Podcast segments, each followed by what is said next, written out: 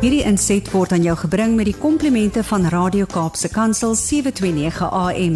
Besoek ons gerus by www.cape pulpit.co.za.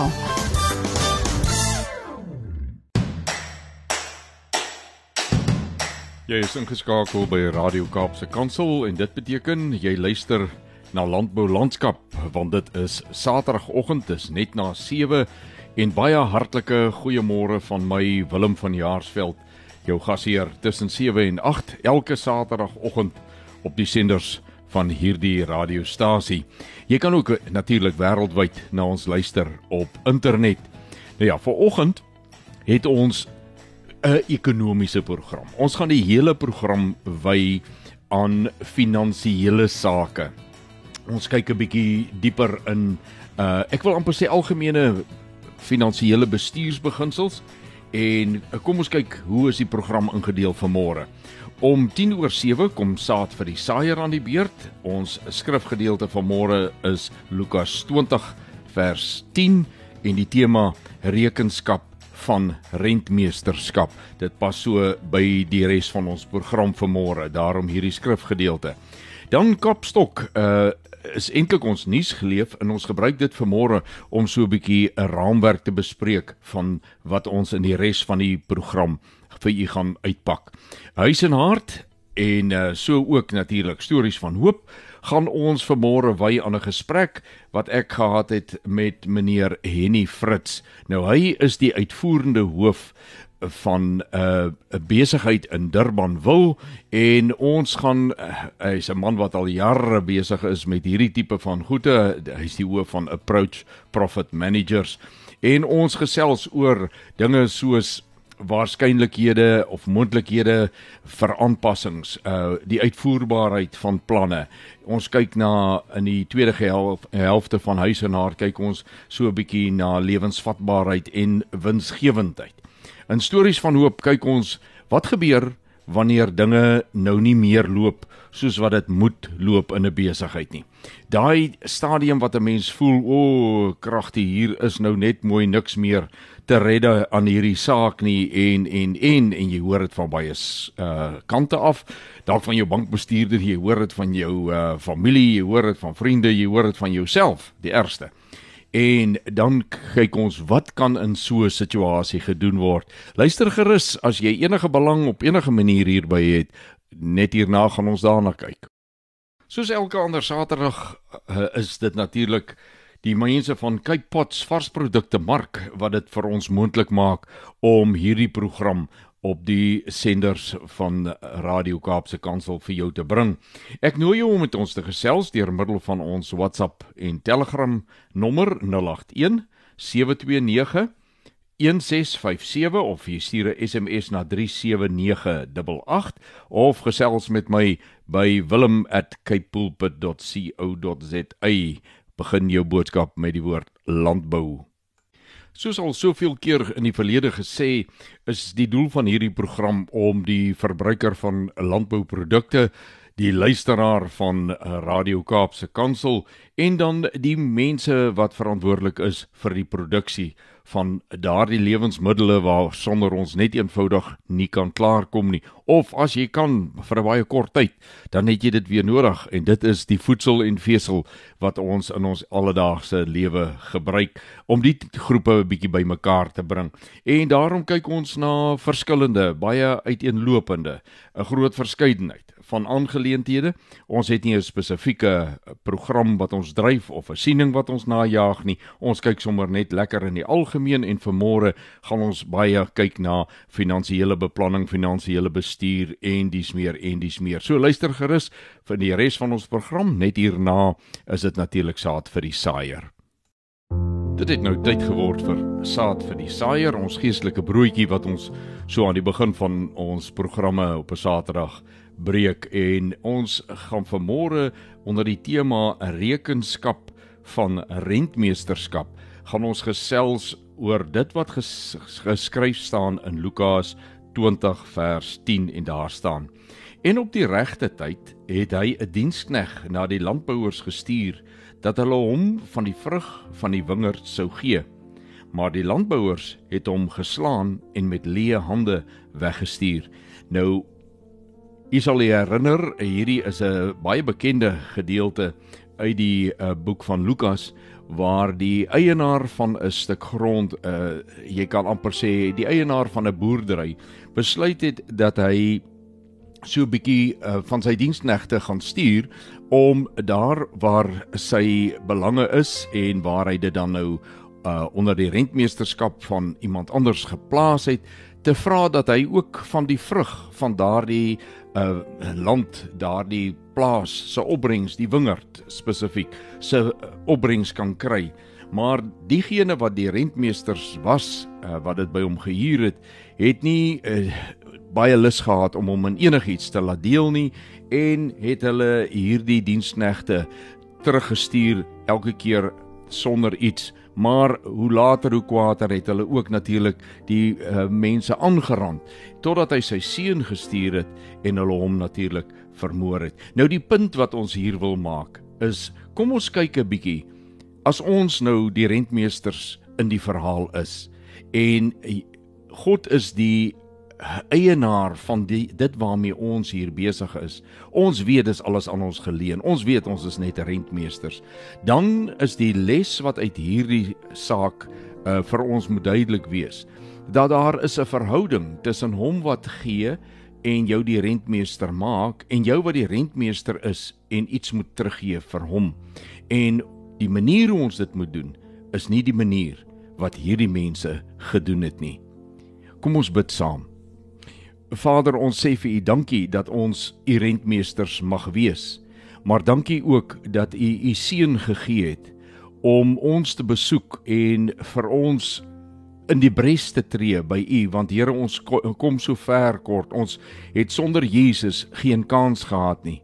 Maar wanneer ons vandag kyk na ons eie rentmeesterskap aan met dit wat U aan ons toevertrou het hier op die aarde, Vader, dan kom ons baie kort en kan ons net deur Jesus en die hulp wat hy bied kan ons doen wat ons moet doen. Daarom is ons gebed vanmôre kom ons onvermoë in hierdie verband te help.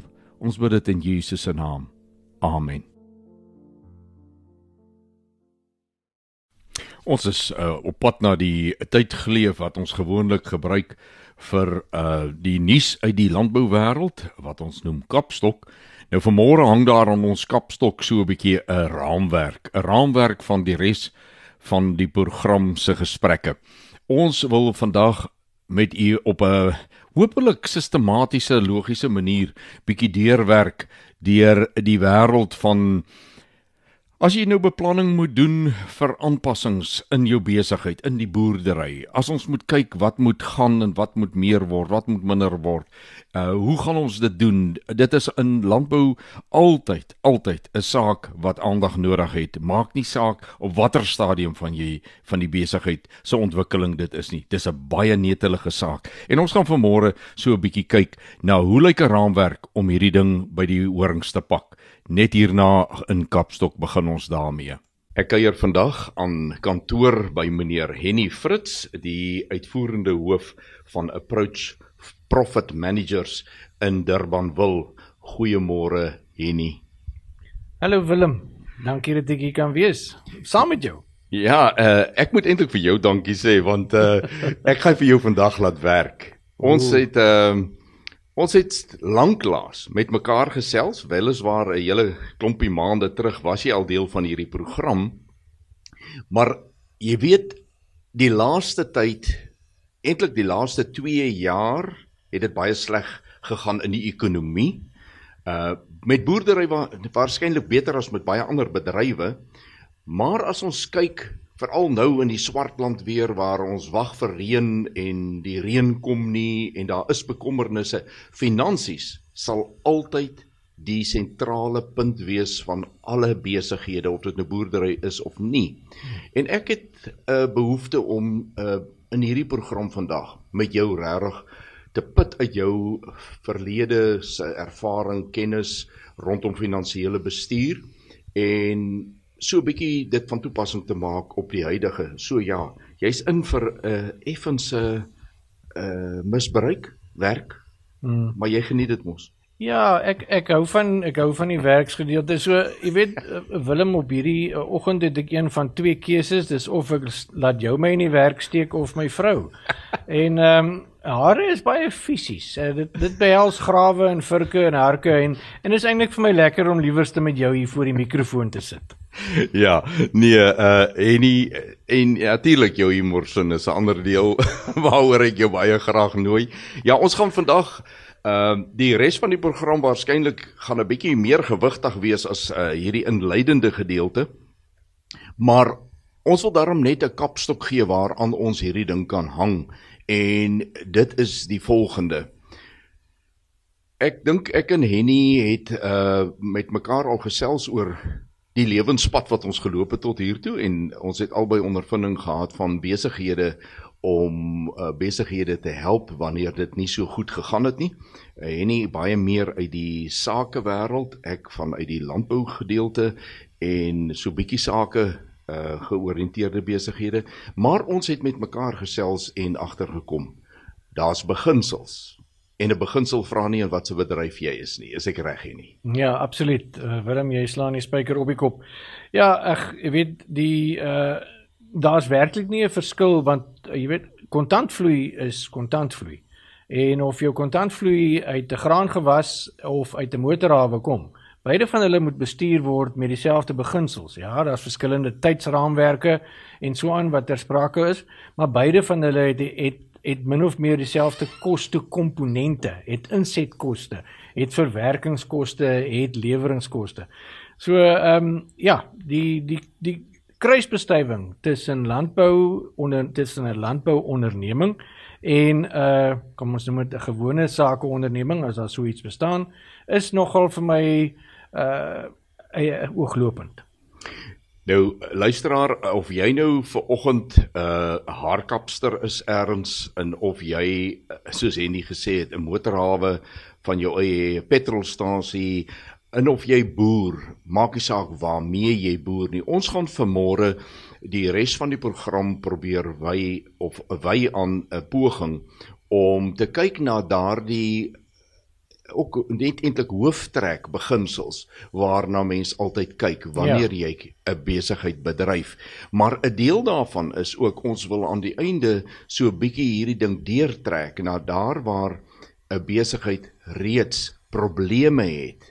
En hoe pas 'n mens dan sekere beginsels weer daartoe Ja. om om in die eerste plek agter te kom die grootte van die moeilikheid en dan in die tweede plek wat omtrent dit gedoen kan word is daar nog hoop ja. vir Ja. dit waarmee ons besig is, nê? Nee. Ja.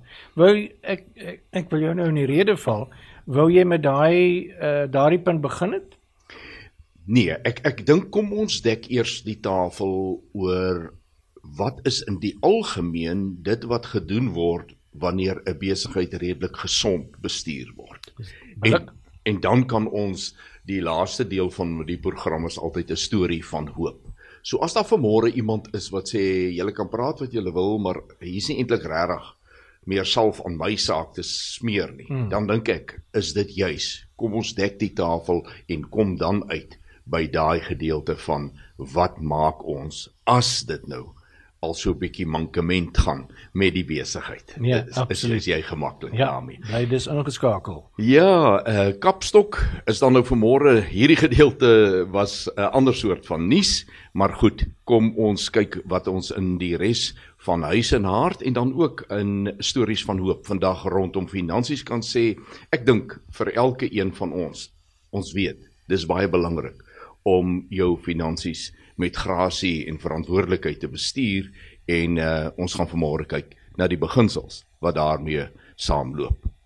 Nou ja, nou het ons 'n idee van hoe die res van ons program aan mekaar gesit gaan word en uh ons het so 'n paar punte uh ek wil amper sê padtekens uh het ons gedefinieer En ons gaan dan nou in huis en hart gaan ons veral uh, kyk na die detail hier rondom. Ek wil net vroegtydig waarsku.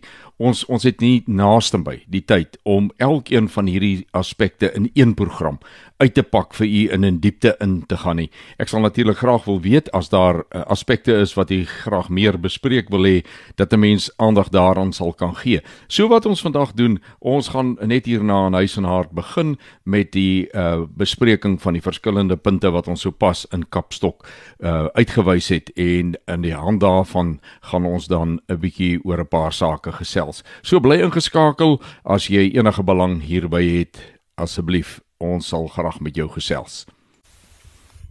Is ingeskakel by Landbou Landskap en in Huis en Hart vanoggend soos beloof gaan ons net finansies gesels.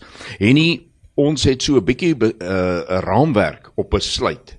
Wil jy vir ons so vinnig deur die hoofpunte van ons raamwerk vat uh voordat ons daarmee begin? Ja, dankie uh Willem. Ja, ek het so 5 punte wat ons wat ons geïdentifiseer het. Uh die eerste ene is die waarskynlikheid uh van 'n van 'n onderneming om te begin om te oorleef en dan die waarskynlikheid is dit 'n uh, reddingsgeval is dat daar 'n uh, redding kan plaasvind. Met ander woorde, dis 'n feitevinding eerstens om die waarskynlikheid te bepaal. Daaruit vloei voort die tweede punt wat vir my uitvoerbaarheid is. En dit is die vermoë om dit te doen. Ehm um, uit die aard kom ek vat 'n praktiese voorbeeld. Ehm um, 'n walvis het die vermoë om te swem, uh, maar hy het nie die vermoë om 'n boom te klim nie. En as ons dit terugtrek na ons gewone mense toe, na ons entrepreneurs toe, ehm um, het baie mense die vermoë om 'n boerdery onderneming te bedryf, terwyl ander liefs liefs in 'n kantoor 'n rekenkundige praktyk moet staan maak. En dan kyk ons na lewensvatbaarheid. En dit is die vermoë van die onderneming uh, om op sy eie te oorleef nadat hy hom op die been gebring is. En daarmee saam loop winsgewendheid. Sonder winsgewendheid is daar nie 'n volhoubare sakemodel nie. Want besigheid ongeag van die aard gaan in die einde op om wins te maak. En dit is wins op op vele terreine. Ek dink dit is wat die volgende punt inlei en dit is verantwoordbaarheid of soos die Engels sê accountability want daar rus tog 'n verpligting om rekenskap te gee uh deur die onderneming, deur die entrepreneur en deur die ondernemers. En natuurlik die ondernemers teenoor mekaar ook, hè, wanneer daar 'n uh, familieboerdery byvoorbeeld is ja. of 'n uh, vennootskap en dis meer. En nie ons gaan dit tog so 'n bietjie 'n landbou kleur probeer gee en ek wil by die ons gaan punte 1 en 2 uh in die eerste gedeelte van huis en hart dan probeer deurwerk. Uh luisteraar wees net verseker dat ons nie probeer om volledig te wees nie. Ons het nie tyd daarvoor nie. Ons gee bloot 'n algemene oorsigtelike uh waarna mense behoort te kyk uh, vir diepte insig in diepte raad het jy altyd 'n finansiële adviseur van soorte nodig waarmee jy die sake moet uitgesels. Maar kom ons begin by waarskynlikhede. Ek ek dink dat in die laaste tyd baie keer die geleentheid gekom of gedwonge of uit vrye wil waar boere byvoorbeeld gesê het watter ander moontlikhede watter ander waarskynlikhede is daar vir my om my finansiële posisie te verbeter. Nou, wat sou jy voorstel? Hoe gaan 'n mens te werk wanneer jy waarskynlikhede teen mekaar behoort op te weeg? Ja, Willem, ek dink die die belangrike ding is is ehm uh, dat jy jou onderneming moet ken. Dat die boer sy onderneming moet ken. Nou, meeste van hy baie van ons boere ehm um, is nie meer het is nie meer afhanklik net van een inkomste stroom nie, maar het hmm. verskeie produkte in verskeie gewasse of diere wat ook al maar met ander woorde wat 'n 'n weier inkomste stroom bied soortgelyk is dit ook uh, dan waar dat sy uitgawes is dan nou ook 'n 'n weier reeks van uitgawes wat natuurlik nou pas by die uh, inkomste stroom. So die eerste ding is ons om te weet wat in die onderneming aangaan. Om vas te stel watter inkomste stroom het die beste netto opbrengs op die kortste moontlike tyd en is in 'n markaanvraag en het volhoubaarheid. Ehm um, en en ek dink dit is waar en dit is waar ek sou wegtrek. Ehm um, want dit ondersteun die waarskynlikheid dat die onderneming en die aanpassings wat jy moet maak of dalk nie uh gaan kan oorleef. Praat jy hier van 'n ordentlik gedetailleerde rekordstelsel, boekhoustelsel? Ek doen, want as jy nie weet wat in jou onderneming aangaan nie. Ehm um, jy weet en daar is letterlik honderde goedkoperige ehm um, rekenkundige stelsels wat vir jou eintlik nie baie lank vat om aan te leer nie en en wat 'n junior persoon baie maklik kan hanteer en wat heel waarskynlik wolk gebaseer is waar jy jouself eh, waar jy waar uit jy die bestuursinligting kan trek sodat jy kan uh, weet wat die syfers onthou dis baie maklik om kom ons vat die prentjie as ons nou onsself as uh, as 'n helikopter moet moet voordoen en ons en ons vlieg oor 'n plaas Jy kyk uit die oogpunt uit van die helikopter of 'n valkeoog en jy sien al die komponente van die boerdery. Jy sien waar die implemente staan, jy sien uh elke gewasarea, jy sien waar jou dier jou diere se kampe is. En elkeen van dit is 'n koste item. Glo dit of nie? Ja. Die diesel wat jy in jou trekker gooi is net so 'n koste item wat op jou graangewasse van toepassing is as wat die diesel wat jy in jou lorry gooi om dit na die mark toe te neem as 'n verspreidingskoste. So elkeen van hierdie goed en dit verg nie werklik waar ehm um, en ek sê dit met alle respek 'n geoktroeëerde rekenmeester met 20 jaar ervaring om vir jou net die basiese inligting finansiële inligting uit jou onderneming uit te trek en te sê maar kyk kom ons wees eerlik hier maak jy geld en hier betaal jy in. En in 'n landbou is dit baie belangrik dat die vertakkings want soms het jy 'n 'n wintergewas vertakking en 'n somergewas vertakking. Jy het 'n melkery en 'n vleisbees boerdery. En elkeen van die vertakkings het 'n ander uitdaging wat ja. hy bied, maar bied ook ander moontlikhede vir sinergie tussen die verskillende vertakkings en dis waarvan jy praat. Met ander woorde, as ons praat detail, dan sê ons ja, elke transaksie word bereken, maar ook in sy onderafdelings van dit wat jy uit die helikopter uit raak sien. Ja.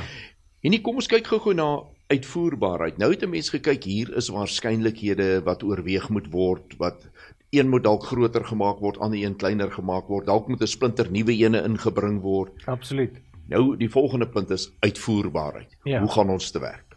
Wel, weer eens daarso is, is belangrik dat jy jou onderneming ken, maar jy moet ook jou elke aspek daarvan, nie die finansiële sy nie, maar kom ons neem een aspek, een onderaspek van ondernemings uh, landbouonderneming veral, se beplanning. En dit is jou geografiese toestande. As jy uh kom ek neem 'n voorbeeld, as jy 'n boer op die R62 uh in die omgewing van die Nuivallei is, dan ehm um, is wingerd uh, is dadelik 'n ding wat na vore spring. Maar as jy nie genoeg water het nie, is droëland wingerd uh, veral is dit 'n is dit 'n probleem. Maar die boere begin nou diversifiseer in daai gebied met die aanplanting van granate. En en dit is nou begin die uitvoerbaarheid ehm um, begin nou werklik waar ontgin te word want die moontlikheid van granate en die opbrengs wat jy per kilogram of ek wil amper sê per gram kry van granate in die Nuivallei uh wat jy daar produseer is 10 keer wat jy uit 'n blok wingerd uit sou kry.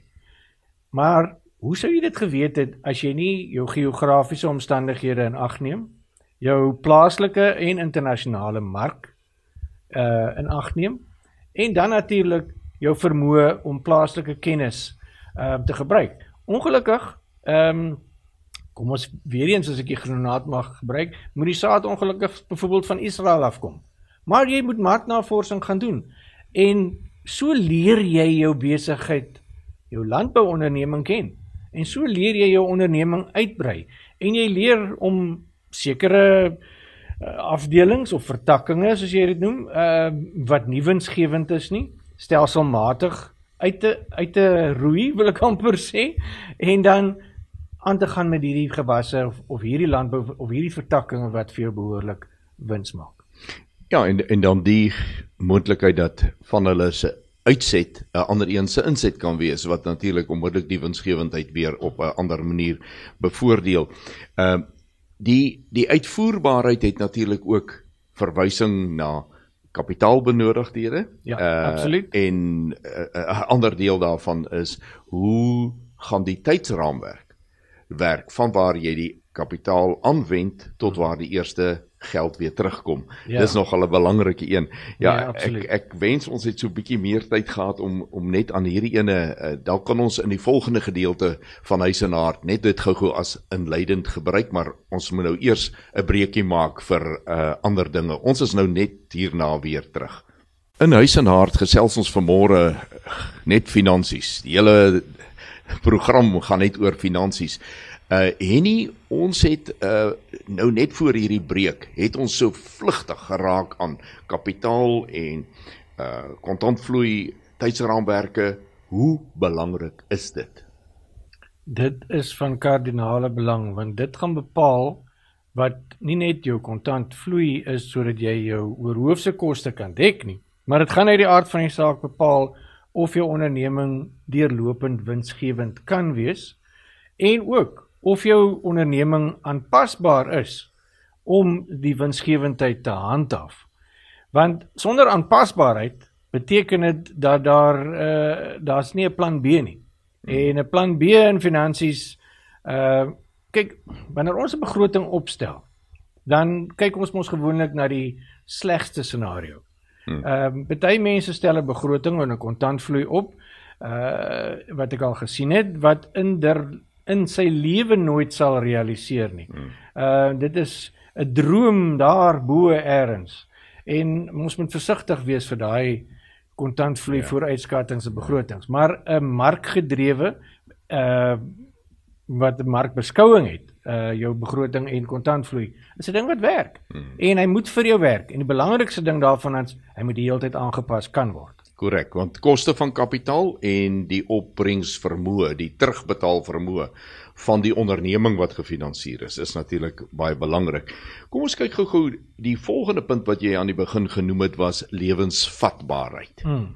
Nou dit sluit ten nouste aan by wat ons nou net gesels het. Absoluut. Maar vat ons gou-gou 'n bietjie deur lewensvatbaarheid. Ja, in in my oorweging is lewensvatbaarheid in in in, in sake en of in 'n land selfs 'n landbou onderneming is die vermoë om te oorleef.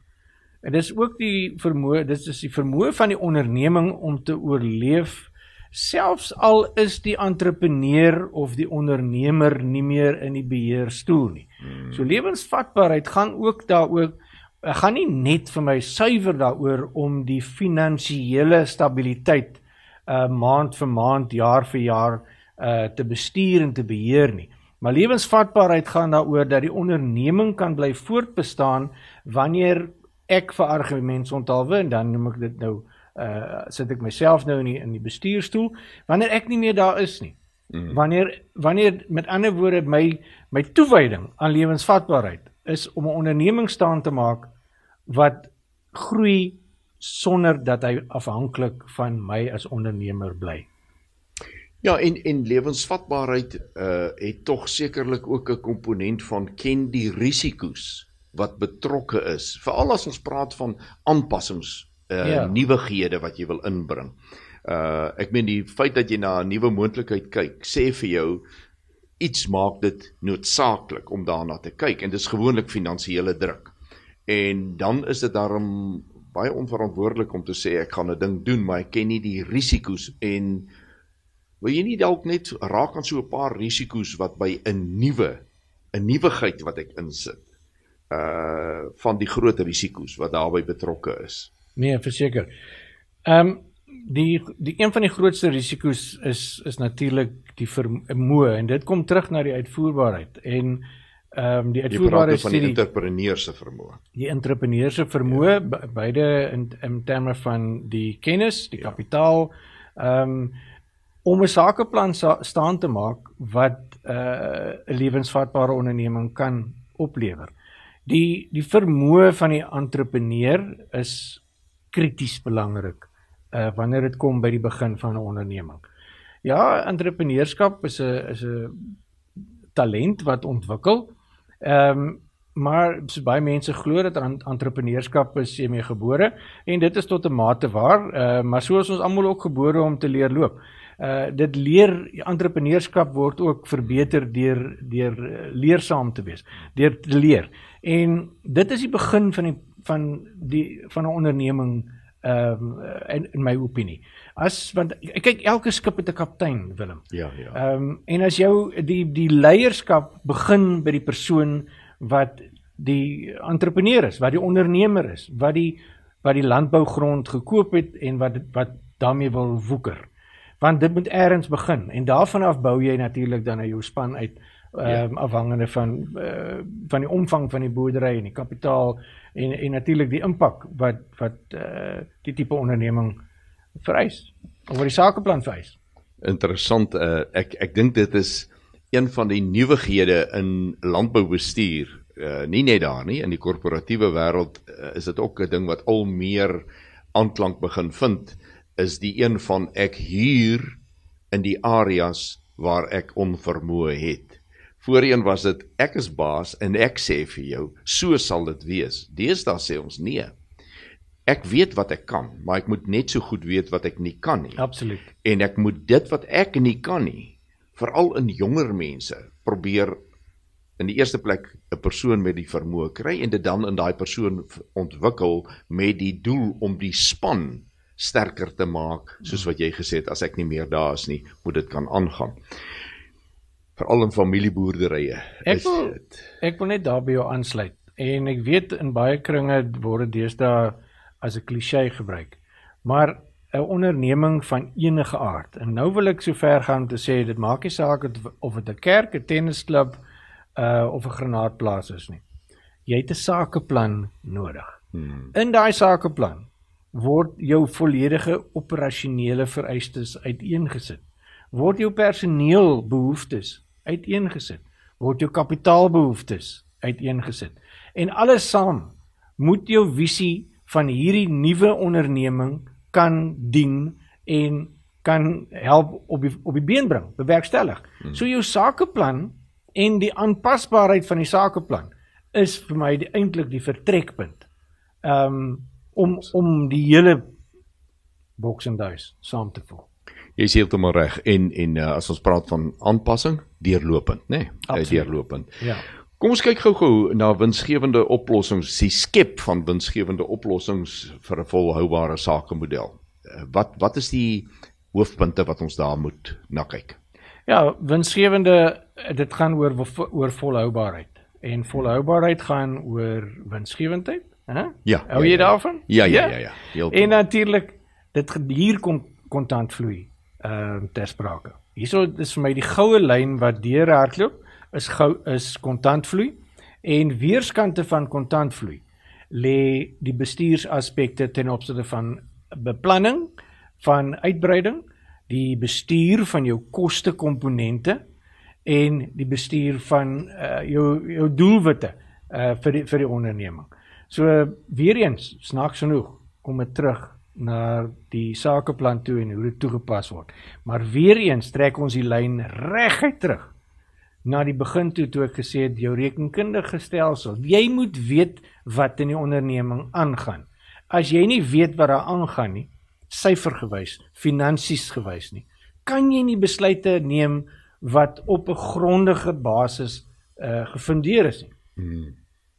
Hmm. So die goed ehm um, skakel vir my so hand aan hand en dit dit vloei vir my so so in een soos wat Elvis Presley se daktyl in mekaar gevloei het. of uh soos is die speke van 'n wiel.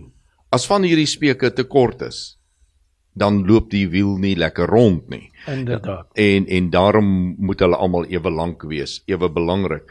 Nou ons gaan nie genoeg tyd hê om nog gou-gou oor verantwoordbaarheid te praat nie, maar ek dink in die volgende gedeelte gaan ons dan die geleentheid gebruik om so 'n bietjie oor verantwoordbaarheid en die belangrikheid daarvan te gesels. My gas is meneer Hennies uh, Fritz van approach profit managers en bly ingeskakel ons is net hierna terug. Jy luister na Landbou Landskap en ons is veronderstel om nou stories van hoop te hê, maar vanmôre se storie van hoop gaan so 'n bietjie 'n ander kleur hê soos ons aan die begin gesê het. Ons het nou reg deur die program gekyk na sekere beginsels. Nou Henny, ek is seker jy het in jou ervaring in die verlede en ek het dieselfde ondervind baie keer gesien hoe ons hierdie beginsels moes toepas wanneer sake redding gedoen moet word. Ehm um, ek het die voorreg gehad om met boerderye omkeerstrategieë te moes uitwerk en dis meer. En dit is 'n lywige ding om mee te begin. Ja. want wanneer ek en jy in die verhaal inkom is daar eintlik geen hoop. Dis 'n hopelose situasie.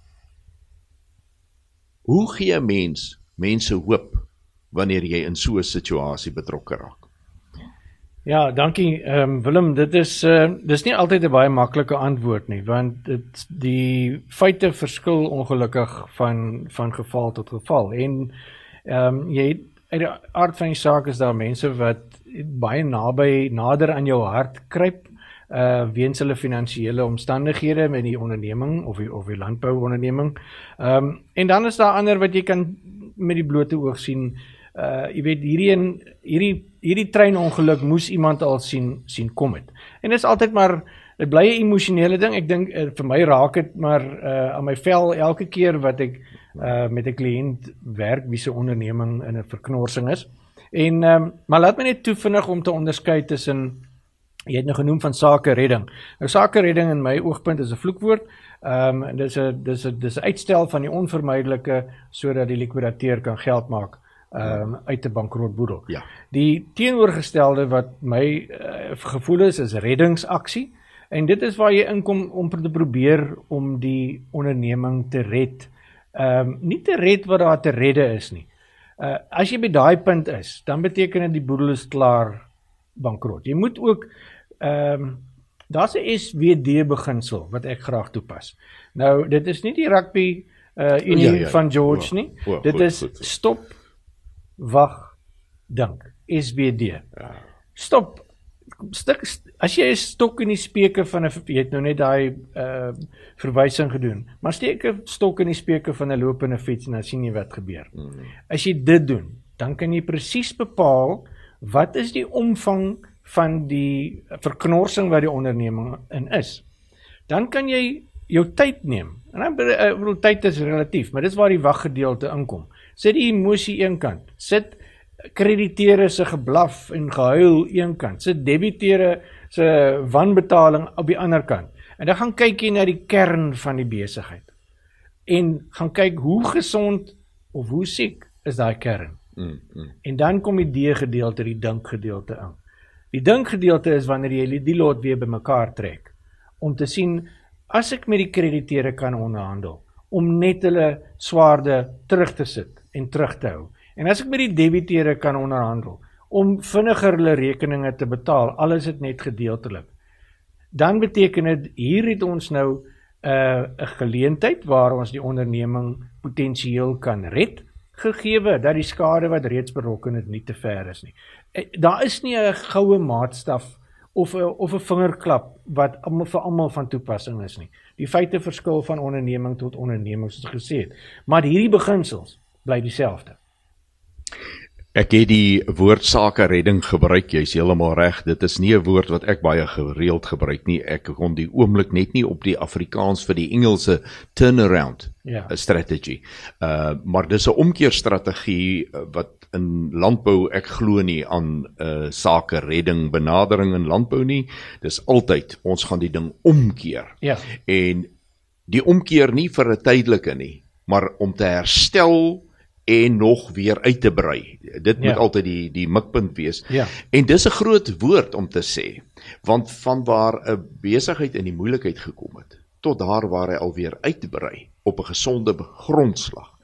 Dis waar hoop regtig vir my lê, ja. maar ek wil hê ons moet 'n bietjie so in 'n neete dit opgehou gesels oor verantwoordbaarheid ook, rentmeesterskap. Ja, dit is ehm um dit is nogal 'n interessante vraag wat jy vra en ek ek het net ehm uh, ek wil tog die die geestelike aspek daarvan inbring. Die om om 'n uh, 'n kognitiewe besluit te neem. Jy 'n gedagte gevulde besluit dat jy jou onderneming op 'n verantwoordelike uh, manier of wyse gaan bestuur sodat die onderneming lewensvatbaar kan bly. Jy gaan jou personeel ehm um, op 'n op 'n ordentlike manier bestuur sodat jy hulle die personeel as as kapitaal van jou onderneming behoorlik kan aanwend en en uh, gelukkig kan hou. Menswaardigheid in stand hou. Uh, dit is alles deel hmm. van wat van die rentmeters rentmeesterskap. Ehm yes. yeah. um, want as jy dit nie doen nie, dan beteken dit jy jy, jy kan tog nie verloon aan die een kant en erken aan die ander kant nie. Hmm. Absoluut. Nee, ek dink dit is altyd ehm um, ek wil amper sê na so 'n uh, ek wil amper sê 'n slegte ervaring van 'n ondernemer kom daar outomaties 'n bewustheid van hier het ek nie goeie rekenskap gegee. Daar Absoluut. was ek nie 'n goeie rentmeester nie. Hierso kon ek hierdie ding lankal verander het, sou ek dit en dit en dit en dis alles deel van goeie rentmeesterskap. En nie dit was baie lekker om uh vanmôre hier by jou in jou kantoor te kon kuier. Uh baie baie dankie vir die tyd wat jy gemaak het om met ons te gesels. En dis dan meneer Henny Fritz, hy is die uitvoerende hoof van Approach Profit Managers in Durbanville. Baie baie dankie Henny en mag jy geseënd wees in die pad vorentoe. Dankie Willem, ek waardeer dit en as ons landbouers het wat luister, ehm um, het ek net drie woorde: geloof, hoop en hou skouer aan die wiel. Baie baie dankie Henny. Bly ingeskakel, ons is net hierna terug.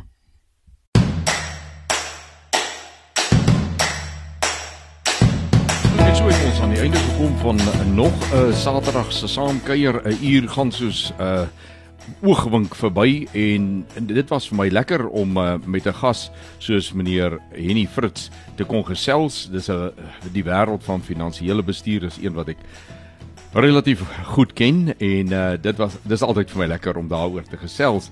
Dankie dat jy saam geluister het. Ek nooi jou namens Radio Kaapse Kansel om volgende Saterdag weer tussen 7 en 8 hier te wees en dan kuier ons weer saam. Baie dankie vir Kypots varsprodukte mark wat die program vir ons moontlik gemaak het en ons kan maar uh, met mekaar gesels. Uh, ek het reeds die kontaknommers het ons gegee. Ek sal baie graag van jou wil hoor. Gebruik asseblief die e-posadres. Uh, stuur vir my e-pos daarheen. Begin jou boodskap asseblief net met die woorde landbou en dan weet ons na watter kant toe dit moet gaan. Tot ons weer saam kuier uh, die volgende Saterdag om 7 net na 7 groet ek Willem van Jaarsveld en uh, mag jy elke oomblik Vader se guns op jou lewenspad beleef. Ek hoop die reën kom voordat ons weer gesels. Wederom